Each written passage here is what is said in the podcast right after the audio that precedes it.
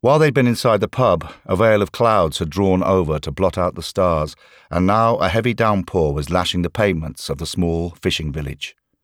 Aurora looked up at the sky, pulled a face, and said, Ah. Doesn't look like it's about to let up any time soon, Ben said, hunting for his car keys. We'll have to make a run for it.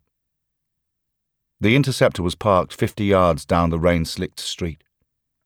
He was glad he hadn't left the top down. Aurora pointed at the keys in his hand. So, are you going to let me drive back? she asked, smiling at him. He couldn't tell if she was being serious or just teasing. Her eyes flashed in the lights of the pub doorway. Inside, the band had started up another number, a rousing rendition of the old tune, Whiskey in the Jar. Oh, uh, I don't know about that, he replied. Ben was liking Aurora much more than he'd been initially willing to admit to himself. She giggled and nudged him with her elbow. You promised you'd let me have a go of your speed machine, and you've had too many pints of Guinness anyway. Maybe she had a point there. Even though he felt perfectly sober, and it was extremely unlikely they'd encounter any Garda patrol cars in the few miles of quiet country lanes between here and Ben's remote house up the coast, it probably wasn't worth taking the risk of a drink driving charge. Relenting, he handed her the keys and said with a show of reluctance, Fine, all right then. You win. Aurora's smile widened to a beaming grin. Excellent. Come on, I'll race you to the car. The rain was coming down even harder. Just then, Ben realised that he'd left his jacket inside the pub, slung over the seat of the cosy little corner where they'd spent the evening. Shit, hold on. Tell you what, you get the engine warmed up, and I'll be there in a minute.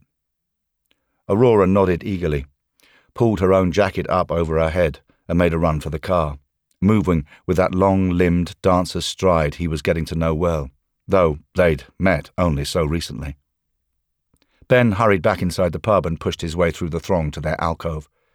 Up on the stage, the band was belting out, I first produced me pistol, and I then produced me rapier, saying, Stand and deliver, for he were a bold deceiver.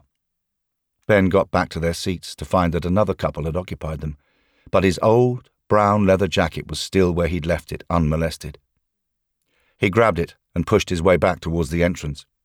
As he emerged from the doorway, he could see Aurora down the street unlocking the car door.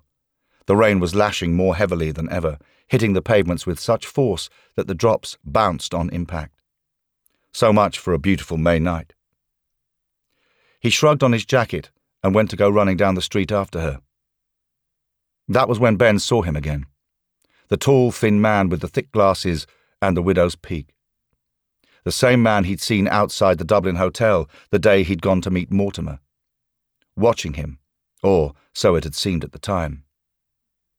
Ben hadn't been sure of his instincts then, but he was sure now that seeing the same man again here tonight, right across the other side of Ireland, in this tiny coastal village in County Galway, couldn't be any sort of coincidence. The guy had crossed to the other side of the street, walking from the direction of the car, hands in pockets, head ducked under the rain, showing his high forehead and receding hairline. He was moving quickly, as though he was more than just in a hurry to get out of the wet.